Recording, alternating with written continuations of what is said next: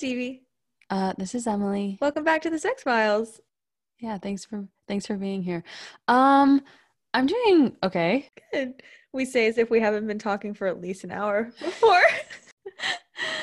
It's um, yeah, seasonal depression is very real and it's very gloomy. Um, where I am right now, and so I'm so sorry. it was rough, but that's okay. It's okay. I wish I was there and we could cuddle up and watch Chilean content. We watch Hocus Pocus. I want to go to the drive-in. Oh my God, Stephee and I went to the drive-in when she was here, and it was. I have not stopped thinking about it. We saw Hocus Pocus. Bette Midler is a queen. A queen. It was so good. I got a line that I'm going to use in a fic out of it. Oh my god, yeah. I forgot about that. so good. It's so good. Anyways, everyone stream Hocus Pocus. How are you? I'm good. Um, I have a giant pimple. That's the biggest part of my day. It's funny because there's a there's an episode of Veep where she has a massive pimple in the exact same spot, Really? and the entire episode is surrounding just how uh how big it is, and her hair gets stuck on it at one point when she's giving a press conference. It's very funny. Oh, I want to watch that. It'll make me feel better. This is such an inopportune spot to have a pimple. It's right in the middle of my cheek. It's like on the peak of my cheekbone. And my cheekbones are fucking huge. Every time I somewhat smirk, they like scream. And so it's just like singing the song of its people on my face. we can watch that episode. It'll make you feel better. Okay, can we watch that after this? Yeah. Okay, cool. Um, so we didn't really do our what we wished we learned in middle school sex ed corner in our last episode because we were so angry about a stupid white man. So today we want to talk a little bit about masturbation, as we Hmm. do often. I say as if it's something special, like we haven't talked about it. But go ahead. Oh no, I was just gonna say, I feel like uh we will have things prepared. Um, like, you know, topics will come with like some fun things. Um, but this is not the only time we will talk about masturbation because it's evergreen. It's evergreen. There's so many areas. We're just going to talk about something really specific that I'll Yes. explain in a second. But we're probably not going to be doing this sex corner every episode. Um, it'll probably be like maybe every other, every few, whenever we're feeling it, whenever we have a topic we want to discuss, just because Emilie and I are so passionate about these things and we're so happy that people who are listening are getting a lot out of it. And it seems to be really important that if we tried to pick a really big topic every episode, I think we'd lose our minds because we would just, we care so much and it's hard to, like, we could talk for two hours just about these topics Yeah, and still not cover nearly enough that we think we should be. So exactly. we're just gonna we're gonna do it sporadically when we find something that we want to talk about, and it'll be like a every other episode Yeah. type thing. But today we're gonna do it. So we've talked about mas- mm, Ma Jillian? we've talked about masturbation. A, a lot. That's how she would say it. Masturbation. Foster. Okay. Emilie's gonna hang up on me, pressing the mic into her face. Can you hear it? Stephee and I have been blessed, but also cursed with very, very, very, very, very vivid memories, imaginations, Uh, brains, we just have very visual minds. very visual. Yeah, that's the word. we have very visual minds. So, for example, not, oh, I don't know, 20 minutes ago, Stephee decided to put some gum in her mouth I've and since taken it out. for my well-being because it's her fault because she said Gillian chews gum a lot. she does. And then she was like, why does she do why does she chew it like this? And she started to do it and I was and I said, no, she plays with it with her tongue. and And Emilie had a meltdown. and I I was my own worst enemy. I spoke far Sometimes too soon. you are your own worst enemy. I know. Emilie. Anemone. Emilie. Anemone. Okay. Anyways, um, we've talked about masturbation a lot on this podcast, right? In all different forms. And Emilie and I wanted to discuss a little bit each of our respective partnered sex hiatuses. Hiatuses? Hiatusi? Hiatus I like hiatus That's what I do. Um, we were talking about it recently, and so we wanted to just chat a little about it on here.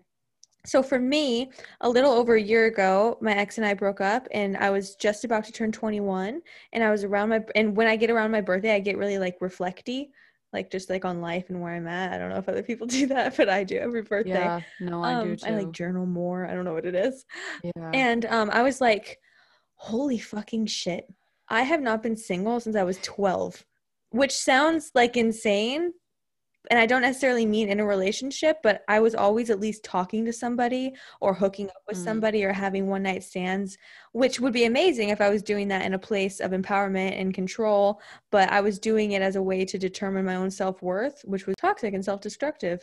And I like literally had no idea who I was without male attention, which I feel like is a really Mhm. common conundrum to find yourself. Very common. Yeah, and we touched and we touched on that like a little bit last episode too. So that this is a perfect transition. Yeah, look at us. It's almost like we we prepare. Almost. a little bit. Um, so I decided that like I was going to take the year of 21 and be like single, single, and truly not. And like I actually cut off everybody that like had been lingering around in my life. I was not. I was actively saying no to people if I got asked out. I wasn't on any dating apps. I was like not doing anything. And holy fuck, was that hard? Like you wouldn't think, but that was one of the hardest. Like the first few months, I fell into like a really intense depression, Mm, anxiety spiral, something not good in the brain, mm.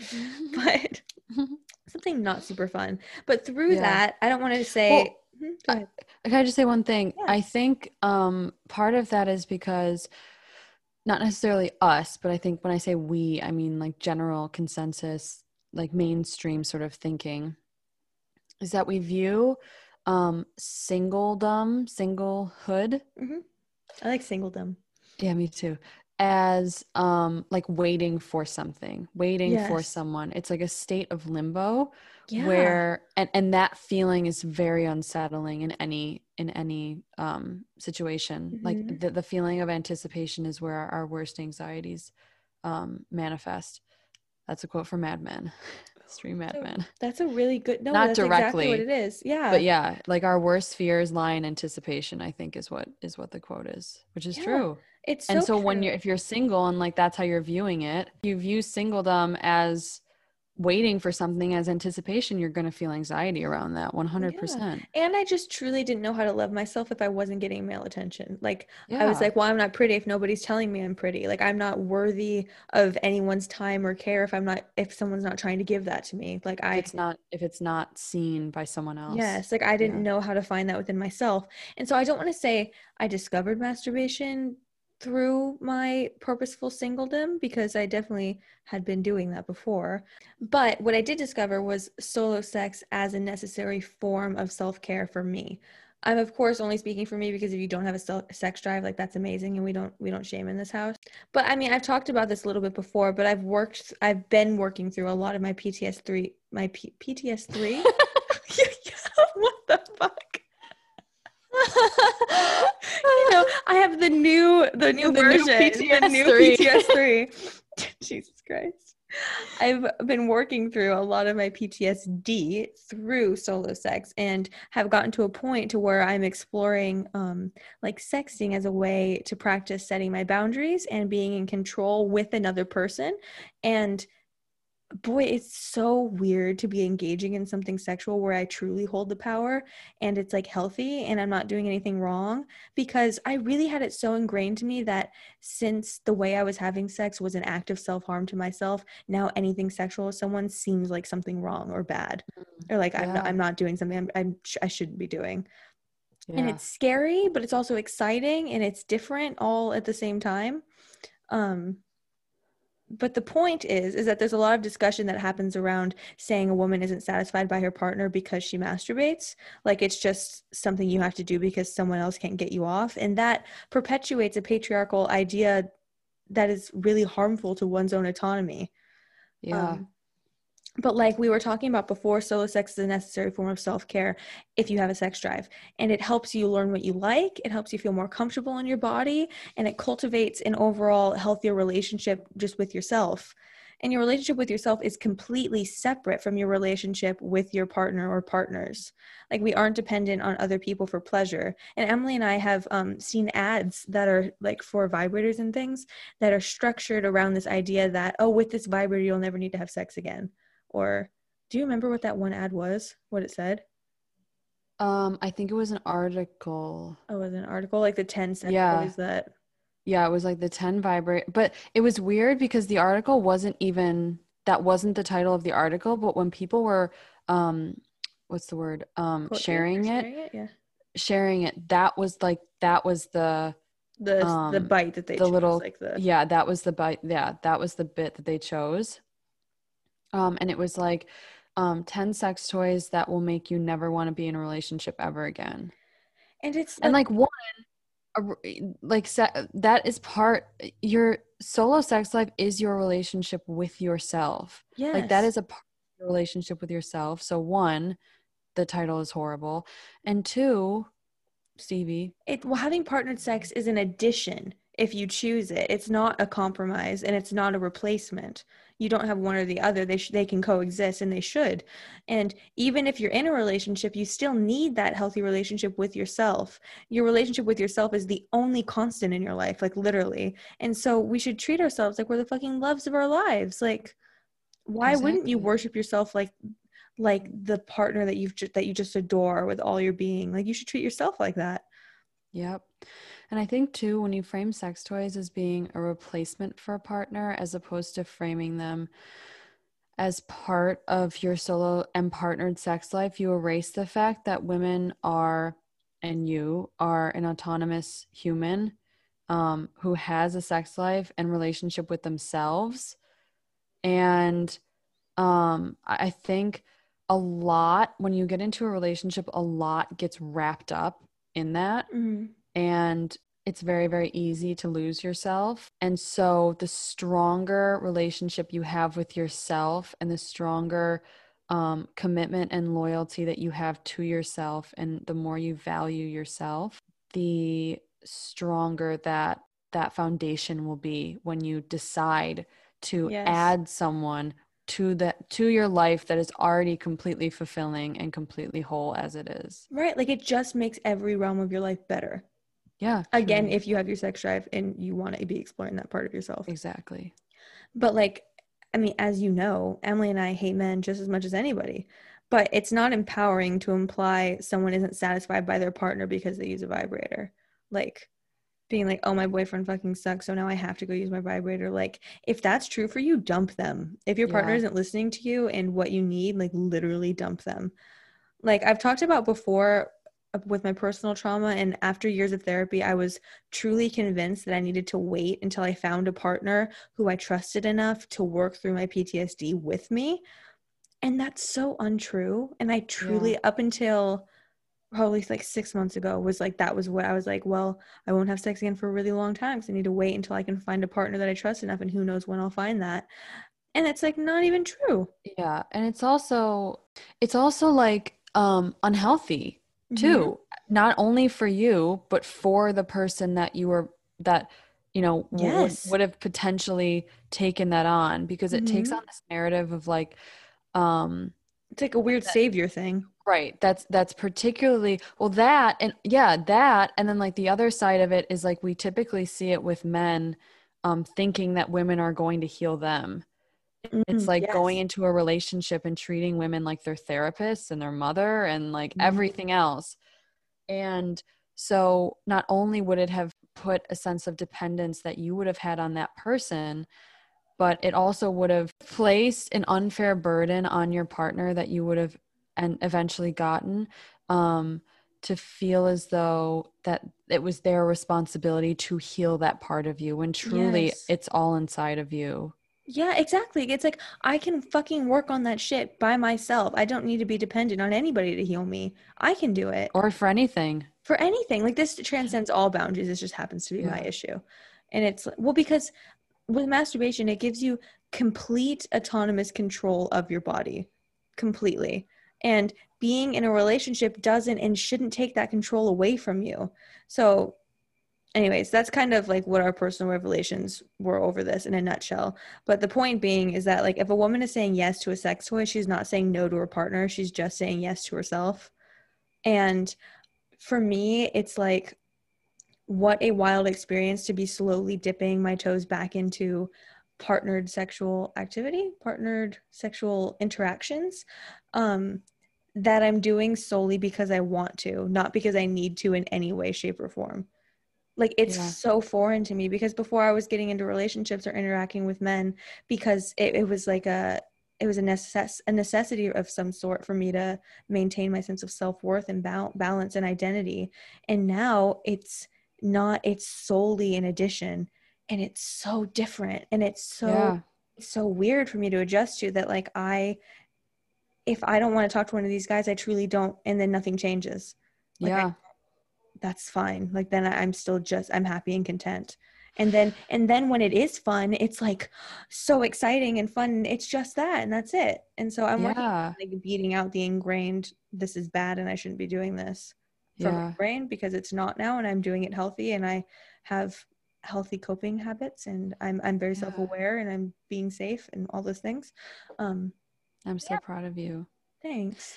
Um, and I also think too, um, I want to sort of talk about this more at a later date because I think it's a much bigger topic, but um, it also takes the performance aspect away from everything mm. because I think well two two things take the performance aspect away from it. One, masturbation takes the performance aspect away from everything because you're truly there there is no greater um speaking for, from from uh, Stephee and and my perspective as the way that we are, there's truly no greater investment in yourself, and so mm-hmm. when that happens, you're engaging in solo sex and solo pleasure solely for your pleasure. Like there is for, no it's not for anybody else. It's just it's 100% for you. And so the performance aspect of sexual interactions gets taken away because you don't feel like you need to perform anymore yeah. to one one actually in sex itself and two in the interaction um with possible sexual partners because you you're fully able to recognize that it's like yeah i'm amazing but like i'm not for everyone and i know we've talked about this before mm-hmm. but it's mm-hmm. like once you truly recognize that like the other person is testing you out just as much as you're testing them out like it takes every single um nerve nervousness anxiety yeah. pressure everything away because like you are truly in control. Yeah. And I mean that translates into so many realms of your life like when it comes to like job interviews and shit like you're interviewing them as much so, as they're interviewing you. That absolutely is relevant in your sex life and in your romantic and personal life and your and in your emotional relationships like all of the things. I just want to say my experience very very briefly yeah. because it's so weird that like we were on it at the same exact time. I think it was the same year, almost. wasn't it? Yeah, I think it was the exact same year. So, so after I graduated college, um, yeah, because that was my senior year. So when you yeah, graduated. Okay. Yeah. Yes. Um, I decided to take a, da- a break from dating um, and partnered sex altogether um, because I was studying for the LSAT. I just wanted to further emphasize, um, you know, I learned the importance of the solo game. Um, and then after that, ended up being in a really, really cool, casual, respectful relationship. Um, probably like the best ever in my life. And it set me up now in a really healthy headspace. Um, and just stressing the importance of going at your own pace um, and prioritizing yourself because yeah. that is something that I really struggled with at the time really enjoyed being on my own when that happened. So it wasn't so much that I was um, in that like weird limbo between of being single and waiting for something, but it was just the fact that I felt like, oh, well, everyone's having partnered sex. Like, what am I doing? Like, I'm wasting yes. my. Pr-. That feeling is very visceral for me for a lot of things um and feeling like i'm i'm on a timeline um, in a way on a timeline exactly yeah what what's amazing is that I really felt like that was that happened for that happened for a reason. But like you it's true mean? though. I'm the queen of totally everything happens true. for a reason. I'm like trust the yeah. universe all the time. Um and because at first that was not how I intended my life to be that year, year ish. Right. Um, that I was studying. Like I, I told Stephee before we started recording, like I was so oblivious to how much time the LSAT would take up of my life. Mm-hmm. Um, and then when I sort of came to terms with how much I was going to have to devote to it, I really got I got real with myself and I was like, okay, what do I need in my life right now? Um, what's a necessity? What will be self love and what will be self sabotage? And um, solo sex and fucking acing the LSAT so I can become a badass lawyer were the two things. Um, Beautiful. That's literally so and fucking powerful. I felt, re- uh, and that's the thing. And despite the fact that studying for this exam took every ounce out of me, every ounce of everything completely out of me, mm-hmm. it was the one time that I felt more empowered than I ever had before. Yeah. Um, that's amazing. And, and how I was able to stay sane mm-hmm. during that time. And so, final points.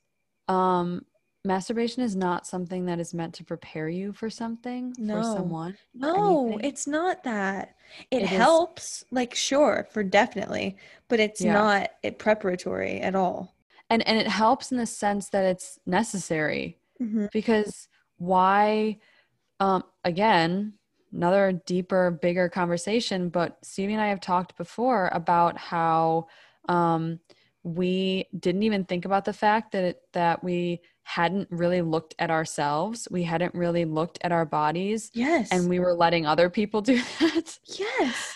And like thinking about that is so insane. It's like letting somebody drive your car before you've even driven it. Yeah, literally. Yeah. That might be a bad analogy, but you know what I mean? Yes. Yep. And but, so but it's like letting someone drive your car before you've even driven it and then explaining to them how to drive the car when you've not done it. Yes. And then being yes. like, why did you crash? For the first time. Yeah. yeah never driven a car before. Never even um, driven a car. and then you trying to explain to them how it works. Yeah. Yeah, that's literally it. Like it um why it you owe it to yourself to be so completely at peace and familiar with your body and yes. every square inch of her like you owe it you owe that to her she does so much for you i know you owe that to her. So it's like if you have a clitoris, get to know her. If you have a vulva, get to know her. That's all I have to say. Seriously. I mean, the amount like I had not met my G spot until a few months ago. And now yep. we're best friends. And it's best friends. It's so She's beautiful. always there for me. She's Again, so kind, so beautiful. Yeah. Just a joy to be around, truly. um, no, truly, truly. Yeah. And I mean it. yeah, I know you mean it. I'm so proud of you. And again, another conver- conversation for another time. But um, the idea of framing something that is um, unfamiliar to you or that is unknown to you. Um, and instead of looking at that, because we all know sex is not about experience, it's not about talent, it's not about skill. No. Um, it's about listening and communication. Communication and vulnerability and silliness and openness. Yes. Silliness. That's such a big thing too. So yeah, so instead of framing something um, unfamiliar and unknown as something that like is a skill that you need to master, which is not true at all. That's mm-hmm. not how sex works. No. Um, because every single person is different every single partner is different there's no like magic key. And that's the first thing that if you think that um to being that's the first step to being bad in bed. That that is something i do want to talk about. I want to talk about like that those two notions of being mm-hmm. good and bad in bed because it's so but anyways we'll at a later date yeah. The point is is that instead of framing it like that frame things that are unknown and unfamiliar as something that's so exciting mm-hmm. and this mm-hmm. goes for solo and partnered sex yeah and just everything not even sex just everything like everything to do with interactions with yourself with other people instead of being nervous think of it as something that's so exciting that you now get to explore and read and discover about yourself Yes. and about others It's like if something's not feeling right, you're not doing something wrong. It's just not feeling right. Try something else. Exactly. Do something different. Exactly. It's so subjective and defined by each individual person's experience. There's no right way to do anything. Exactly And so the And world how is truly your oyster. and like what a privilege for others to get to experience that part of you and every part of you we've talked about that a lot. I'm only going to touch on it because it's the again longer conversation. Um, but the the idea of this was revolutionary to me that if somebody can't get you to if somebody can't give you an orgasm, that's not what it is. Nobody's giving you anything. Like no your orgasm is in your hands. Your pleasure is, is in, in your hands. hands even in partnered sex. You can help guide them and if they're not getting it that's okay. But like it, the pleasure is in your hands and and what was big for me is that not everybody deserves to see you in that state of ecstasy and vulnerability. Like Mm-mm. not like i remember my but it's but it's who you deem acceptable. Yes. The the ev- people who deserve to see you that way um recognize that this is a fucking gift Yes, no, exactly. And it was like I remember with one of my exes, I had my first orgasm in partnered sex. And um he I told him that and he was like so like for months he was like I gave Stephee her first orgasm like, da, da, da," and I was like regretted that so much. It made me feel so uncomfortable and like I was some show pony that did a trick. Yeah like exactly it was so uncomfortable and then i was like he didn't deserve to experience me like that and so it Mhm. made me wish i didn't have one and so it's it's so it's so and you shouldn't feel that way. No at all and so it's very much about like who you who you're gonna allow your to energy. experience you like that. Exactly. Rather than Protect waiting for somebody to give you something. No. it's all in your hands. Okay we should start with the episode. All right let's start. But that was a good that was a good sex corner. That was really good. That was was really really good. Okay what's this episode called i wrote space that's not the name of the episode that's what it's called Oh, that's just what space. it's called It's so it's really Yeah. okay. Cool. This is season one, episode nine, called Space. So, um, the scene opens in Pasadena, which is fun because that's really close to me. Um, with the NASA mission control team as um, they celebrate the first up uh, photographic transmission from Mars, and it's I think in the 1970s. Uh, these photos apparently created a bit of a stir by revealing some surprising geologic information that there was um, the presence of a large amount of water uh, in Mars's polar ice caps that people speculate could have possibly sustained life on the planet. This whole thing, whatever. I couldn't be less interested in life on other planets. Like, I, you're dumb if you think we're the only ones. Like, I, that's my whole thought on it. Anyways, yeah so then there's this fucking rock that looks like a face, and everyone's freaking out about it. And when I watched this for the first time, I thought that was the dumbest possible concept to focus on. And turns out it's a real thing. Like it was a like this was a real thing in the 70s. are you serious Yeah, it's called a Cydonia. I don't know if I'm saying it right. And the images were first published in 1977, and people believe that the face on Mars was evidence of a long lost Martian civilization. Like whatever, huh it's a rock, but It's it's really wild. Have you ever watched those some videos on YouTube of people who used to go around and videotape people and like ask them their like their their thoughts on things? yeah, There there are videos from that time period where people go around and are like, "Do you believe in alien civilizations? Do you believe that there's life on another planet?" And it's so interesting because people are much more open-minded than I thought. Mm. And I say open-minded. I sound like Mulder.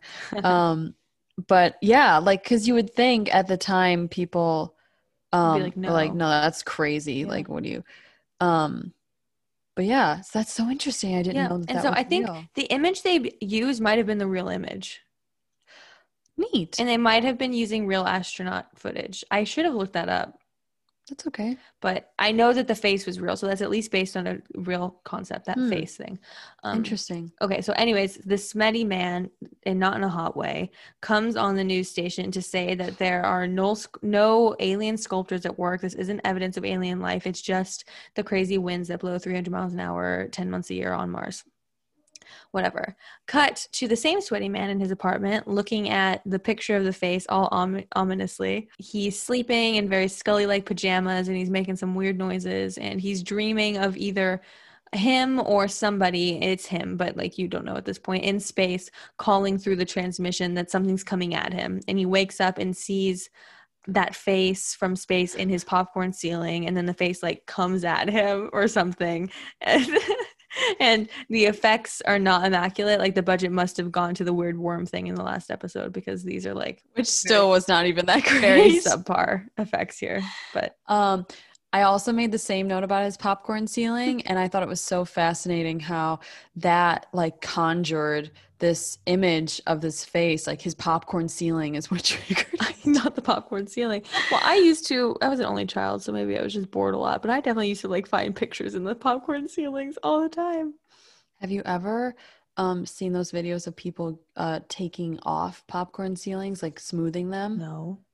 Oh my god, it's so satisfying. Really? Maybe yes, it's so satisfying. That sounds fun. Yeah.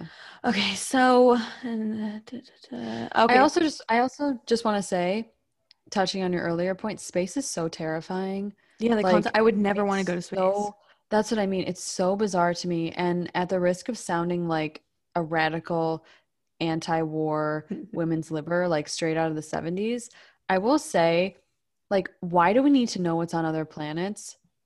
like maybe let's spend an ounce of this egotistical flood of money on fixing the planet that we're on right now. Yes, um, literally. Because like they go off about in this episode about it's like you sacrifice your life for the progress of man, and I'm like, um, but our planet's dying, so like maybe we should expend those resources to focus on what's here. Why are we out? Like, I understand like yep. enough to know like if there's like meteors coming at us or if there's something we need to be prepared totally. for sure totally. but like what what is this what is this weird fixation when we're killing where we live anyways anyway also the moon also the moon landing was fake. Okay carry on. Do you really think so? Yes uh do you not think anyone's been on the moon? no. Really? Yeah. I've never thought about this critically. Because like the the main thing is like imagine in the seven like or 60s or 70s whenever that happened. Yeah. There were people who thought that like the buzzing that came from computers that filled an entire room like made them gay. It's like you really think that we had the technology to send someone to the moon? Well do you think like, nobody's been there now? I just yeah. think that the moon landing the first one was fake. Because we were trying to beat russia right? Yeah. Wow. Okay. You can cut you can cut all that out if you want. That was just my no i never thought about it. That's interesting. Um like i truly never think about space or anything to do with it. Um, okay. Very much like Scully in this episode does not understand Mulder's mm. like fascination. Anyways, so there's a theme song, and then we cut to we're at the uh, Shuttle Space Center in Florida. The same sweaty man, but this time present day, so he has a little bit of less hair, is there, and um, a cool lady is running some kind of communication and technical stuff for what looks like it's going to be a takeoff, um, blast off. I don't know. going on a ship in our favorite rocket ship, going through the skies, little Einstein. Okay, there. Do you think that Mulder and Scully, like, if they had a kid, like, made the kid watch Little Einsteins? Yeah, probably. I mean, Scully probably did. Yeah. Einstein's her. Einstein's her boy. You're right. That's her. That's her crush. That's her hall pass. It's true. Stephee and I, when we were at the drive-in, we were trying to think of if Mulder and Scully went to a Halloween party, what they would dress up as. I had a good one. And um, what did you say again? I just remember. You you go first, but well uh, well for to to finish why I thought of this is because I said that Mulder would go as Einstein just to make Scully all flustered and like yeah. make her happy of her thesis. I said that she would go as Uma Thurman's character in Pulp Fiction. Yes. Yes. Because yep. um and everyone would be really because she like had it. Let's say that like she had an old black wig from another Halloween costume and then she has like the shirts and shit. She wore one of Mulder's shirts. And like mm, and like we'll pretend we wanted we like the juxtaposition was that Scully's in like the hottest Halloween costume ever and Mulder has like fake bald cap mustache and mustache and, and yeah. and yeah.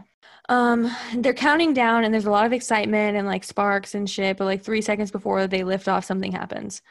I don't really know what happens, but it doesn't go. So they're they're Cut. The language here is going to be very much in layman's terms. Yes, yes, if yes. You couldn't already tell.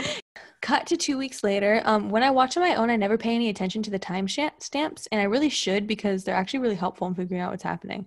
Like I've seen this episode Mm. multiple times, and I didn't realize that the first scene was from the seventies. Because that Me guy neither. looks the same. like he was already he was still balding. So, um, anyway, Yeah. so we have Mulder back with his beautiful floofy hair because it was really flat and like center parted last episode. And I was upset about it. So I'm happy it's back. Um, he's sitting on some stairs, chewing some seeds. I'm sorry. Sorry. Sorry. I was having a mental breakdown over Gillian's tongue chew while she was It chewing gum, suddenly and now, now Stephee's having a mental breakdown about Mulder finagling some seeds with his tongue. It's okay. Take your time. Okay, Scully asks what the note said. We don't know what note. She just said, What did the note say? and Mulder reveals they got this note that we still don't know about from somebody who works at NASA and they wanted to talk to somebody from the FBI. Scully looks so cute here. Like, such a good hair episode for her the whole time. Her hair's great. Yeah. So because this episode is so boring to me, um, I wanted to spend the entire episode highlighting in nauseating detail all of Scully's outfits. Perfect. I Um, made a and- lot of mention her- of her ribbed shirts just for you. Yeah. Oh, thank you. And her cute hairdos. Um, I would also like to fawn over the woman who's uh, works for NASA, Michelle? uh, Michelle. Um, and I would also like to highlight the lack of personal space between Mulder and Scully. Mm. Um, Great thing. And I have a joke. Yeah. I have a joke. Right now? Would you like to hear it? Yeah, Yeah, right go. here, right now. The only space Mulder and Scully are interested in in this episode is the one in a land far, far away beyond the stars because they're attached to the hip. Yeah, they literally. He doesn't know how to talk to her unless he's like sticking his tongue in her ear. I swear to God. Yeah. Okay. So, can I highlight this outfit? Yeah, talk about her outfit. Go. Okay.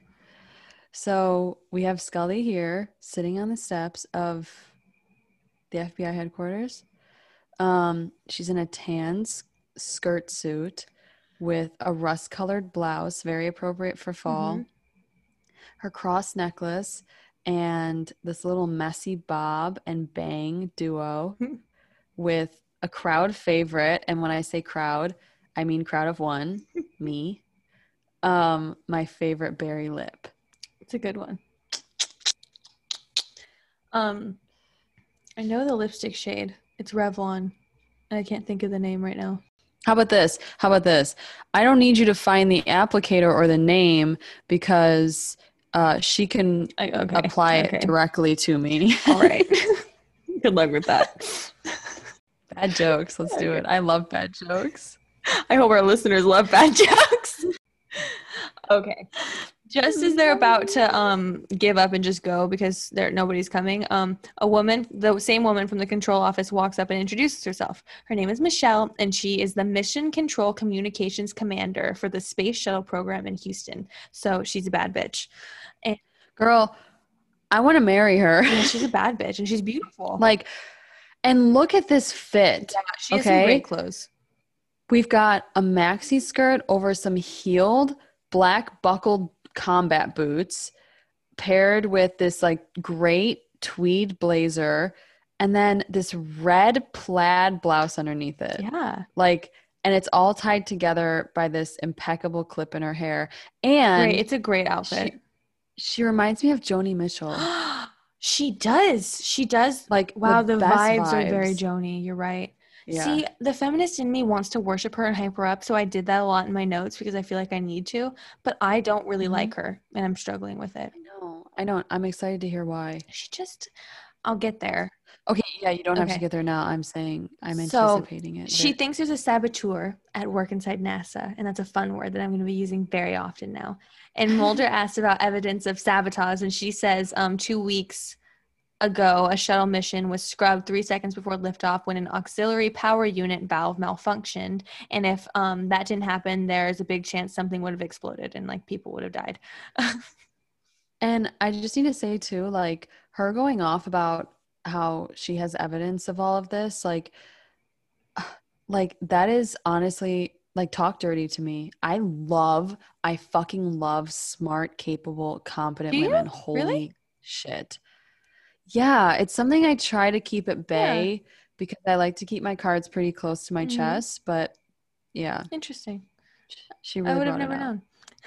She then shows them a material analysis that shows deep grooved scoring marks inside the APU valve, marks that could have caused a malfunction or something. So there's evidence of tampering. But what's unexplainable is how and when anybody could have done it because um, it would have taken like launch pad level temperatures to actually score this material and like they would have known who was doing stuff on it, like whatever. Um, I love Scully's makeup, and her eyeshadow matches her blazer, and her lipstick matches her shirt, and her hair is bouncy and light. And wow, chef's kiss.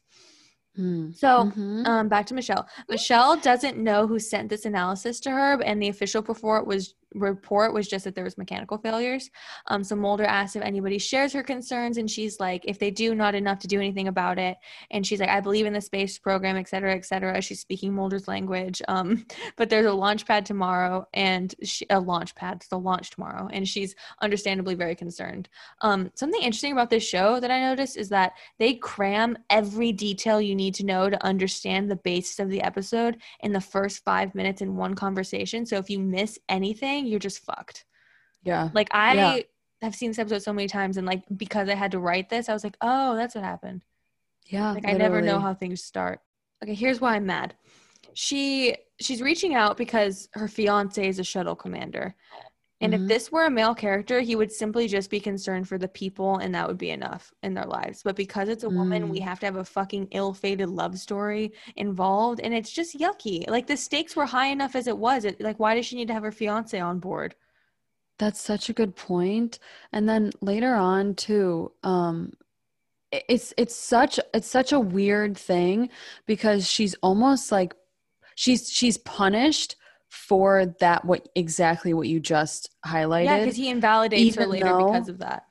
Yeah, even though like later on, because I made a note when she says there are men up there, like he assumes that it's because of her of fiance. Her fiance. I, yeah, I wrote about when, that too.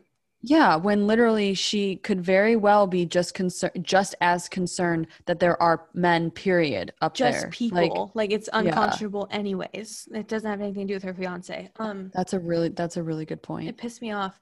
And then also, she's just not talking to Scully at all. I know. she's talking to Mulder the whole time. No, this is what pisses me off. Like I'm actually really yeah. mad about it the whole time, and it just gets worse as we go on. Like, yeah, but this is right. where it starts. doesn't. Yeah, I'm sorry but I'm gonna. oh my god, I take it back. I don't want to marry you. It just gets work. Like she literally won't give her the time of day, and I don't know if that's an acting choice, if it's if it's yeah. right. Some of it's the writing, because some of it's it's like who she's what she says, but right. like whatever. So this is the start of my annoyance with her. I'm like, okay, you have two agents, two FBI agents here that are helping you. Why are you only adjusting all of your questions to one? That's so true. Okay, so cut to Mulder and Scully at the space station the next day. They're riding in a little doohickey around, and they both look so good. And I just want to take note of her rib shirt just for you, Emilie. And again, her lipstick matches her blazer, so like she's my idol. Thanks. You want to outline the outfit in more detail? Um, yeah, I'd love to. Also, I would like to outline why they're sitting so close to each other. Like Scully is literally side saddling the seat because they're so close to each other. And, and she has her arm up. I'm like, just put That's your arm around yeah. him, babe. Do it. So, fit number two is a recycled look from Jersey Devil, actually. is it? Fact. Yes, we love a woman who uh, is realistic. That's one of my favorite things outfit. is when they review yeah. outfits and shows. Uh-huh. And we have a crimson pantsuit uh, with the uh, slate ribbed top. Uh, we have a belt. We got the classic leather briefcase because she's a working woman. Um, her hair is so soft and so warm, and she's very freckly. Um, and I made a very depressing point about this, but um, I was thinking about because I get very giddy mm. around early Scully, and then I just get very hot and bothered around like season three Scully onwards. Yeah. And I was thinking about that shift and it's just because at this point she hasn't been hardened yet by the multiple traumas that she ultimately faces. So her look, um, yeah, yeah, it, uh, the change in her look nearly coincides with um, everything after her abduction. And so um, her look definitely becomes more hardened. She becomes more um, sharp, Mhm. and everything gets darker. Her hair gets darker. Her eyeshadow, her eye makeup gets darker. Her eyebrows are darker. yeah. Um, and um, could this have been the fact that Gillian, you know, got pregnant and then she gave birth around the same time? Sure. Well, also Gillian went through some shit in her life too, like dealing with her panic attacks and dealing with having a child, and then later her divorce. Like her and Scully's journeys parallel each other a lot. It yes. fucks me up. So so could it have been that? Absolutely. But um there is that that shift where she becomes a much sharper version of her early self um around like season three or four where she looks like a femme fatale. And i kind of wish that that was the way that the story had gone. I know, right? Yeah. Okay, so Scully is asking why somebody why somebody would want to harm a space shuttle, and Mulder's like, "Well, if you were a terrorist, there probably isn't a more potent symbol of American progress and prosperity." Blah blah blah. Astronauts are to Mulder what football players are to basic American men. yeah true Um, so he basically goes on about a bunch of conspiracy bullshit, and Scully is like amused by it in like a "oh my silly alien boy" type of way. Yeah. Um, and then he brings it all together with like people think it's all a conspiracy, and NASA works against themselves to deny us evidence of alien civilization. And Scully's like, "Oh yeah, of course," and she's so cute. And i also just love how he loves that he can just talk and she'll listen to literally everything that I he says. know. like you can tell he's like really feel he feels like he's being listened to He does, And it's and he and, and like he gets giddy about it, and she just thinks he's adorable. and i also want to just to this scene of them walking down the hall um like how mulder is like so fascinated by what's on the walls and all the pictures He's like a five year old yeah museum. And I think the one thing, as boring as this episode is, the one thing that it does do well is it kind of gives us an insight into his innocence. He's literally so flustered when they meet the the main guy who used to be an astronaut, and it's really precious because he still believes in in the heroes of of his childhood I know. Despite all of all he's seen or or maybe maybe not even in maybe not even despite of it but maybe because of all he's seen. And he's able to believe in the unknown. So why develop the cynicism of distrusting the men you find to be great? Yeah. i hate that he says you never wanted to be an astronaut when you were a kid scully. It's like no mulder. She's like, I miss she didn't want to be an astronaut because they were all men. Yeah. like next? Why would she, what? No I mean, it'd be different if she like wanted to be an ast- if she wanted to be an astronaut. Scully, she would have been one. exactly Like she's in a male-dominated field. This was the one she chose to try to break into. If she had wanted to be one, she would have been. yep exactly Um, okay, so Mulder sees a picture of a mission and he fanboys over the man they're gonna see, Colonel Marcus something Belt. I can't pronounce the middle name. Aurelius, Aurealis, or okay it's not important. Um, it's it's it's the sweat. It's the sweaty man. Um, the guy, and he almost died in that mission, which is like the dream that the sweaty man was having. I'm assuming. Um, hmm so then he's like, "You never wanted to be an astronaut when you were a kid, Scully?" And she's like, "No, Mulder. I guess I missed that phase." And she's like, "I was too busy acting out for my father's attention. Like, fuck off." so I was too busy stealing my mom's cigarettes so my dad would yell at me and notice me and give me the attention I need. Literally. So they go in to see Mulder's hero, and he is how we are with Gillian, like all flustered, like, it's an honor. You were my hero. I stayed up all night when I was 14 to watch your spacewalk. Like, oh my God. Um, and Mulder's so cute in this scene because he's such a big fan and it's just adorable and he's so smiley. And Scully is like, Jesus Christ, okay, I'll do all the professional work, which honestly, like, I'm about. I like him being silly and her getting shit done. I was gonna say I I ho- I wish that he fanboyed all the time so that we could hear her talk. I know. And so she shows um, the colonel the report Michelle showed them and was like, Do you think this is sabotage? And he was like, No. And if you respect this program, you won't make these accusations. And she was like, Oh, testy. Okay. Um, and so she asked him to postpone the shuttle fight, the shuttle flight until an investigation can be done. And he's like, um, I'm a man and I have an ego, so no. Thanks though. And uh, Oh, he's like, nobody could do that. And Scully gets, she looks all emotional and she seems very frustrated because Mulder's just like, okay, let's listen to the man. He said that it's fine. And she's like, what?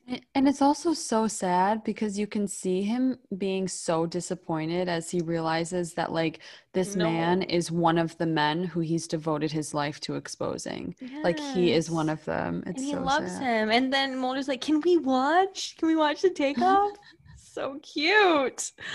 Um, so then they leave, and Scully's like, "You didn't want to get his autograph?" All sassy as they walk through the door. I love that she feels comfortable teasing him now because it just gets better and it shows how true like truly how much of a level playing field that they're on yeah, because it's like they go back oh they I do. And so um, they go to one of the technicians and they show them the report, and they've like, "Oh, I've never seen this." And then Mulder and Scully are surprised that an analysis was never ordered. And the guy's like, "Well, money's more important than people's lives." And they're like, "Oh yeah, right, we forgot." And so um, Scully makes the accusation um, again about sabotage, and they're like, "No, there's so many people working on this. It's fine." But ultimately, Colonel Belt is the one who makes all the decisions, so like he would know better than the rest of us. And she's like, "Okay, noted." Um, so Scully's like, "Do you think Colonel Belt knows more than he's telling us?" And Mulder's like, "I can't believe he'd do anything wrong. I'm in love with him. What do you mean?" And so cut to the takeoff, and our little babies are watching, and they're doing. Um, everyone down there's doing their technical thing, and it takes off, and Michelle's like flirting with her fiance over the intercom, which is like powerful, and I support it. Um, and they leave, and Mulder is like, "Well, that fulfilled one of my boyhood fantasies," and I had the biggest heart on watching that rocket take off. Scully was like, Scully was like, that ranks with me getting a pony and learning to braid my own hair. And I want to watch Scully braid a little girl's hair and I want to cry about it. you deserve that Thanks. I think so.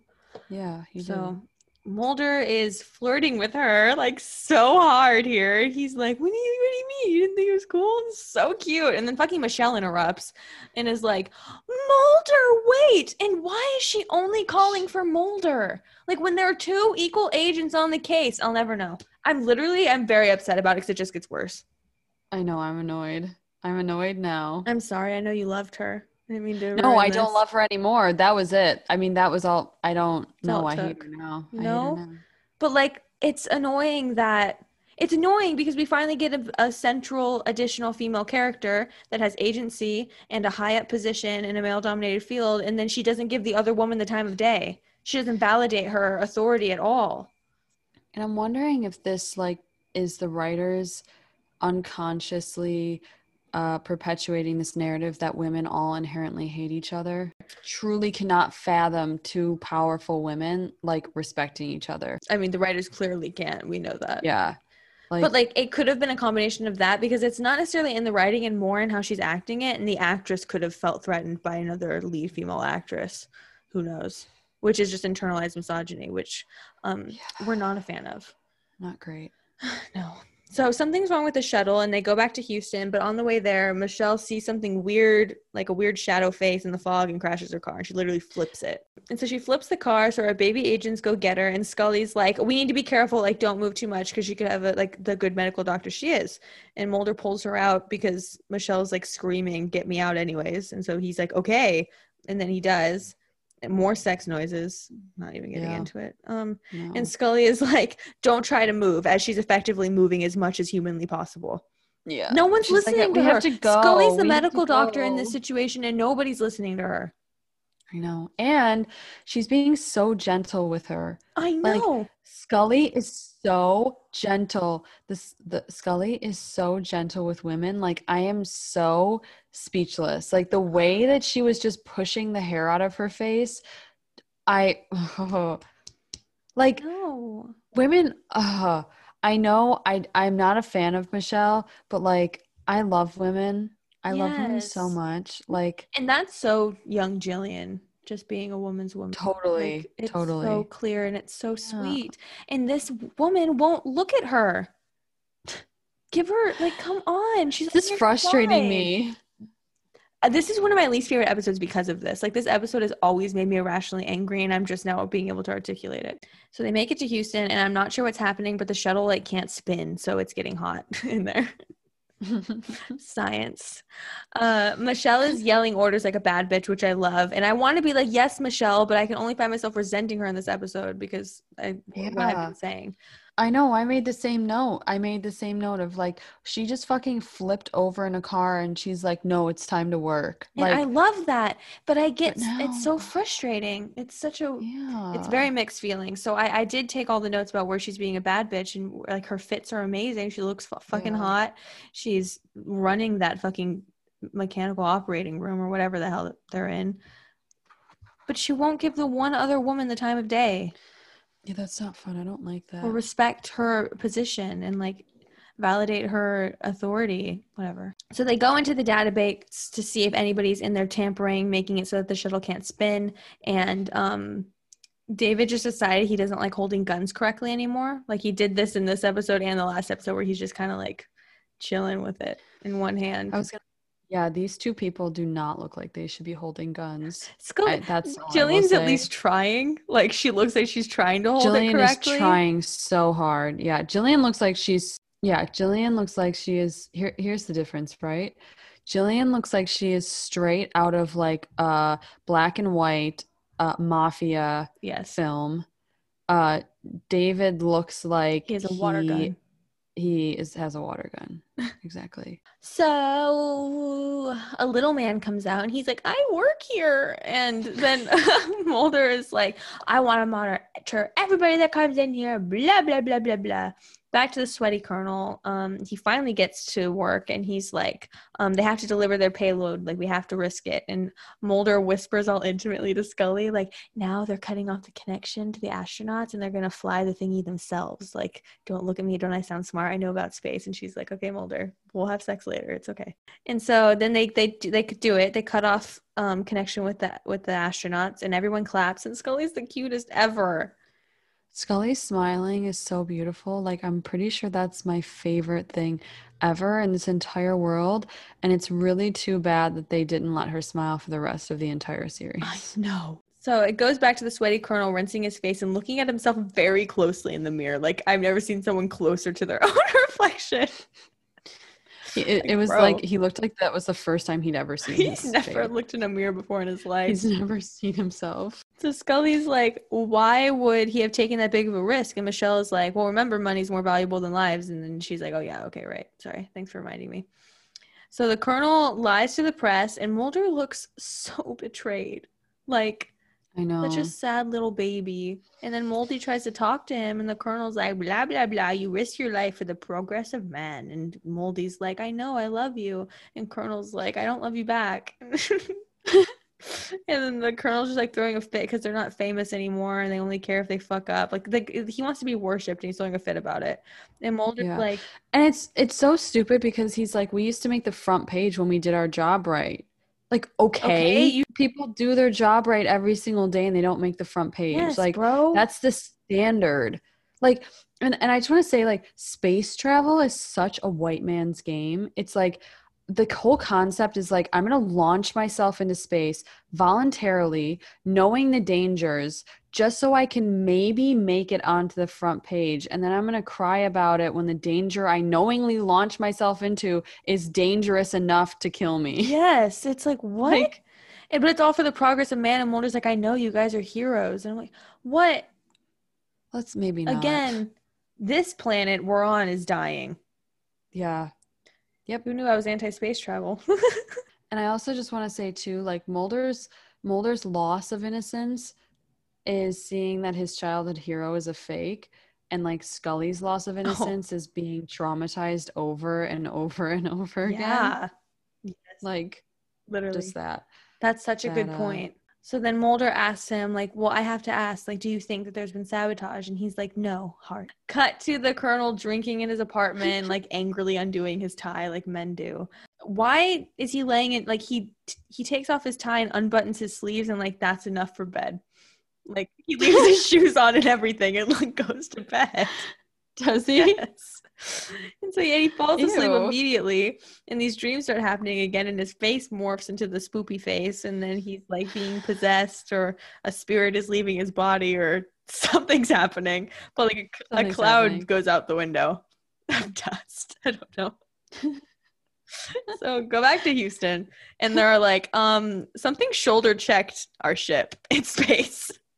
Like I don't know, something just hit us. I don't really know what just happened. And then there's an oxygen leak in the main orbiter. And so CO2 is leaking into space, and Mulder so seductively explains it to Scully. And he's like, The same thing happened to the colonel. Like the CO2 was going out. And she's like, Okay, you smell so good. I'm happy Michelle is barking orders at people, and Mulder and Scully go to find the colonel, who was supposed to be there an hour and a half ago, but he's fucking not. And so they go to Colonel Belt's place, and he's supposed to look extra extra rough because they like look at him different, but he just kind of looked rough the whole episode. So yeah, I don't really see a difference. He's just like he's always sweaty. Different. Yeah, he's just kind of different levels of sweaty. Yeah. yes. Maybe that's the um, name of um, this episode. Different levels of sweat. um, I just want to say too, like this is the most iconic Scully look ever. Like look L E W K because we have the navy, the uh, navy, the olive green. Oh yeah, she looks good in the green navy pinstripes, um, cinched waist. Big fan of that. Mm-hmm. It fits her. Her so well. The gold buttons, the shoulder pads, the black pumps. She's got a f- nice snazzy watch on. Um, she looks so hot, and I literally would marry her if I saw her in this outfit. Oh. You guys would be such cute wives. Oh my god, we'd be like, like season two or season one Scully. The cutest. Like, how powerful would that be? Sorry. Let me tell you. You're like, I agree. I do a much better bo- job. Hello? I broke her. I do a much better job than Mulder. Fuck yeah. Okay, so then they go back to Houston, and like Colonel Man is actually starts doing his job, and he's like, "What's happening?" And so he basically tells them that they need to um, get in their suits and use the last of their oxygen to deliver their payload and then die. And Michelle is like, hey, those are men up there. And he's like, um, you're out of line. And I'm like, bro, are you okay? You're out you're of line. do you know where the line is? Have you ever seen a line? Like, what? And he says, there's more at risk here than your personal life, making it seem like she's only concerned because it's her fiance. When it's like, no, you're killing people. Why is it necessary to invalidate yeah. her concerns because it's fiance? Why did she even need to have a fiance up there? What purpose did this serve? We never met the fiance. The stakes would have been there. Like, I, I have, I have, I have one possible okay. theory. So, for whatever reason, I, I noticed a couple of times whenever Michelle was talking about her fiance, and how she was worried about him or she was expressing some sort of concern or anything, the camera always cut to Scully. It happens a couple of times throughout the episode. That's so interesting. I think because after ice we're seeing we see a huge shift in the way that Mulder and Scully like find comfort yeah. in each other and it's maybe sort of on the tipping point of more than partners mm. as like more than professionally like linked yeah. to each other. And we're not even saying that like necessarily I think that like cuz I say that they're fucking all the time, but like there's just more of an emotional there's more of an intimacy there cuz they've, they've had their lives threatened together. She probably feels like the same sense of like worried loyalty not yet to him, but certainly like like a worried mm. allegiance mm. that she feels to him and i think scully finds his commitment to his pers- like to this pursuit of the truth endearing because she doesn't have a stake yeah. in it yet.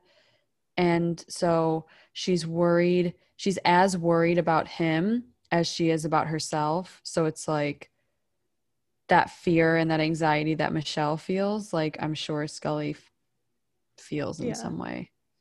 Yeah that's a really good point. I hadn't compared it like that. I feel like at some point i do you ever like read something on Tumblr, on Twitter, and then like months later, you're like, um, when you watch the episode, you're like, oh yeah, that yeah, that was. So I think I might have okay. read something like that, and then I was like conscious it, of it, it, but I hadn't noticed it before, and then I was like, holy shit, like yeah, they're cutting to Scully. That's so interesting.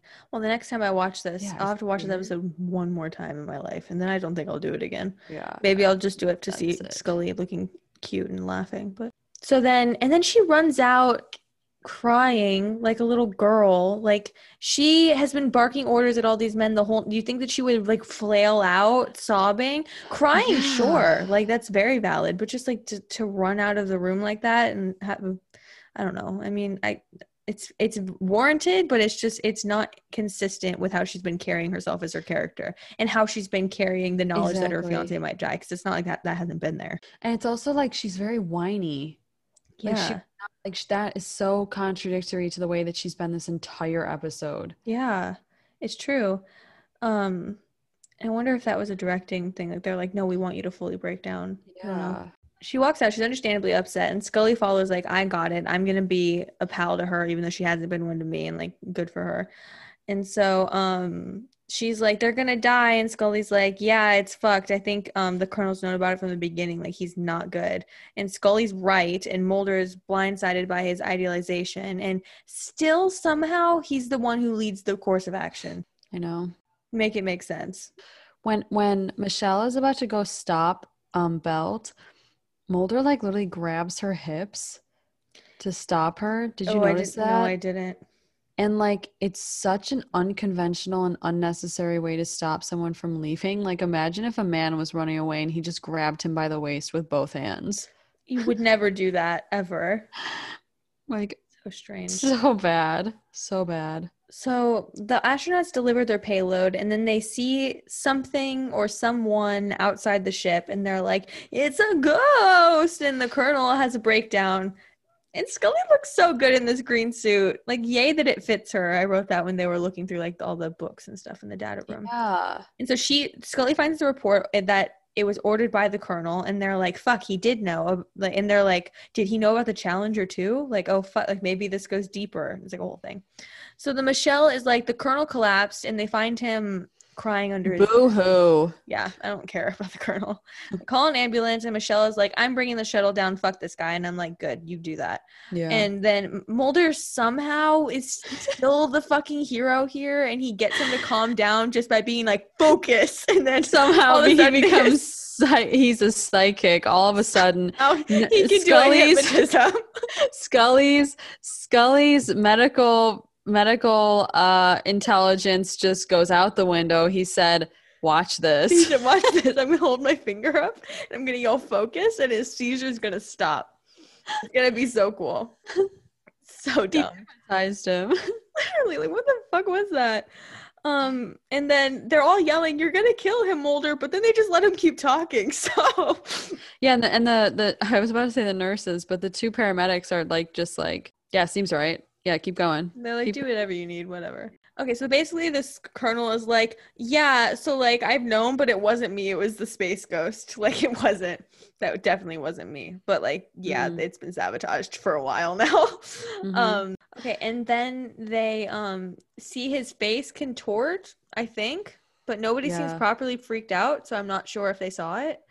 And I don't even think that they show Scully's fate, like Scully's reaction. Scully's reactions after, she's the only one who seems Yeah. like she might have seen it because, of Yeah. course, she's the only one ever with high enough stakes. As the colonel's being taken away, he's like, um, it's gonna burn when they come when upon reentry because you know the ghost again. Um, it wasn't me; it was definitely the ghost. But like, you got to Mm. change that because they're gonna catch on fire. Um, you got to change the trajectory to 35 degrees. And Mulder tries to tell them, but it's unclear if the astronauts get the transmission to do that. And there's a lot of suspense, but it all works out. And that, folks, is the last time Dana Scully laughs. Ever. Actually, yeah. It's so Maybe maybe until Hollywood AD That's so depressing. That is season, season seven. seven, Yeah. season two, season three. She smirks. She smirks a lot. There's some smirks. She grins. Chuckles, maybe. I think that's the next time. And then Michelle hugs Mulder and he spins her in the air. And I'm like, That was very bizarre. Scully has been the only one that's been on her side. Mulder's been up this fucking colonel's ass the whole episode. Scully's the only one that's supporting her, and she hugs him. Still doesn't look at her. I know. I oh. don't. I don't know. I don't know. Bad. Okay. Yeah, that was a weird. That was weird. Uh. So okay. So Michelle then also lies to the press. So she's like the colonel now. And the colonel's in the hospital, and it looks like he has two heartbeats, and something weird happens, and the face is back, and then he's like fighting his own bo that's coming off him, is like what it looks like. it's floating around him. He's so smelly. It's just He's- finally He's overtaken so him. Smelly. He falls out the window and dies. Falls. No, he fucking yeets himself out the window. well, yeah. Then there, there's a very dramatic montage of him falling and Comparing it to the silence of space and floating, and then him falling, and then the and the bo's swirling. his BO was so bad he couldn't get away with it. He had to launch himself out of a window. yeah. So, cut to sad puppy Mulder reading about it in the paper. I just want to give him a hug. And Scully comes in hmm, in another ribbed shirt just for you. Go ahead, talk about the outfit. So her outfit, we have another recycled suit.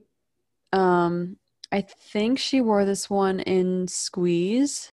We have the gray pantsuit with a wide leg. That's all I have to say about it. But I would like to point out how gentle she is with him. She's And- so gentle.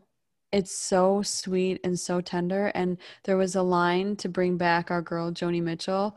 There's a line from one of her songs that says, I can be cruel, but let me be gentle with you. And I just think that that's Scully with Mulder. And I was going to tweet that, but now you're getting it here. I might still tweet it. Stephee's not well. I'm sorry. I'm sorry. Fucks me up. I love that song, and I love Joni. And like, how dare you fucking compare those lyrics to them? I'm sorry. Can someone make a fan video of that song to them? So What's the name of the song again? I can't remember. Let me be gentle. Case of you. Oh, case of you. I It's thought it might be You? the gal. no, at what part? Um. Oh, maybe it's the ga- maybe it is the gallery. No, it's I the gallery. It's, not a case of you. Okay, it is the gallery by Joni Mitchell. Yes. Can if, anybody Sorry. is a Joni Mitchell fan and wants to make a video, I would love that. So, um, back to Mulder and Scully. Mulder's very sad. She's so gentle and sweet with him, and Mulder's like, "It was an alien," and she's like, "It was dementia." And honestly, I, I know we saw the face, but like, I also think it was dementia. I choose not to believe that weird fucking I- shit. yeah, I agree. Was this was the, one of the stupidest supernatural elements. I think I don't. I'm not a fan. yeah, me either. So Mulder's still up the colonel's ass and is like, I know deep down he wanted to save these men. And I'm like, honey, give it up. Let's give him the benefit of the doubt. Let's do, let's hear it. Like, so It's fine. then they go to his funeral. And again, Scully has never looked smaller. She's so little precious. That suit was like abnormally large. I know. I'm like, put her The back in the green the one. plum I one. like the green. It was very it was very cute. Yeah. But And then once again, Gillian outacts everyone, even though Mulder and Michelle are supposed to be the ones actually affected by this. The end. Can I? Okay. Two things. So, I love that Scully goes with Mulder because I just think that's so like very why, she didn't give a shit. Like, and then there's a moment where they're both looking at Michelle, and they kind of give Mulder like gives her a little head nod, and she gives one back, and I guess that's like a thank you for saving these men's lives. just to. Mulder. It's fine. Yeah, just to Mulder. Um, but then there's a moment where um Scully like catches herself watching her and she like looks away like very like uncomfortably. And I think she finds herself watching them because she and this is 100% Gillian. I mean, there's no way that this was written in the script. right. But um so I think it I think it goes back to Gillian's understanding of of Scully more so than anything. But um but I think Scully, this is like another example of how viscerally she feels the weight of her commitment to justice and to the victims. Um, but there's also this sort of semblance of her wanting that normalcy and wanting someone like to be devoted to, like Michelle is to her fiance Mhm. and um i think a lot of like like i said i think a lot of these more subtle like all of these subtleties are gillian but it's kind of interesting the way that scully is observing them and then sort of feels like she's been caught watching That's such a good observation. I mean i think gillian does that a lot like i've Yeah. seen that face before but I, I don't know I, I don't know i don't know if it's because i mean i think i'm sure it's like scully thinking because what we what we know from the deleted part of the series is that they originally gave Scully a boyfriend. Um Mhm. so assuming I think it's pretty uh canon that she would have broken up with him pretty early Yeah. On. Um because of the commitment to her job. So it's just interesting to think of her relationship to, to love and how she feels about it. And I think it's certainly a little bit of like her wishing or missing that she being devoted to someone. Yeah. Um, and then I just want to say the end, but when Scully said, I think the thing that sums this entire episode up is Scully saying, it's right up there with when I learned how to braid my hair. And like, yeah, I agree. Um, Scully's complete unbridled joy in saving the men is the best part of the episode. I know. It really is. Nobody gives her any credit. Yeah. Hey, we will. We will. Yeah, she was like really she was really made like very small in this episode and I did not enjoy no, it. No, even though she's doing everything else the same. Exactly. Okay, that's it. We're never watching this episode ever again. No, I'll watch it maybe to see if they cut to her and maybe for the laughs, but I'm fast forwarding. I'm mad. Yeah. But we did it. Do you want to do we did it, and that's it. Gillian's corner. Let's do a short Gillian's corner. All right. Okay, so this is this connects to our um, sex corner at the beginning. Um, it's Gillian for U.S. Magazine in October 1997. Um, people, Danielle at Scully's Ponytail on Twitter tweeted this a few days ago. Um, but people, it's it's circulated for a long time because it's an old interview. Yeah. Um, and it's an interview quote of Gillian talking about masturbation.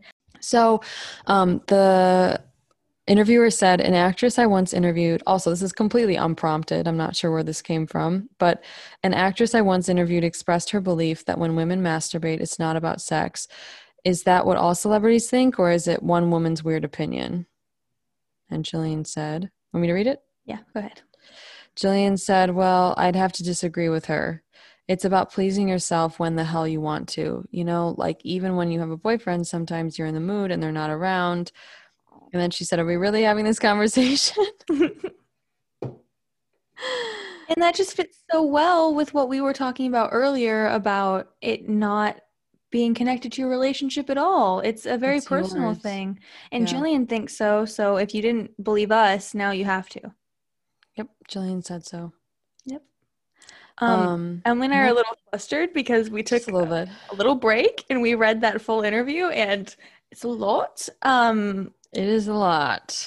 We'll link it, but read with caution. It's just there's so much. There's just but Emilie and I want to go finish the article, so we're gonna wrap up. um and that's it. That's the end of the podcast episode. That's the end. but we love you so much. Thank you for listening. Seriously, thank you. Like our yeah, actually listen our listens, Jesus. our listens are going up so quickly and we have such a consistent growth and a consistent like listening base and it's so wild and cool. It's so cool. And we love you with every fiber of our being. Every fiber. And thanks for listening to us and our ramblings on the Sex, the Sex Files. Files. You guys are rad and beautiful. We'll see you later. Bye. Bye.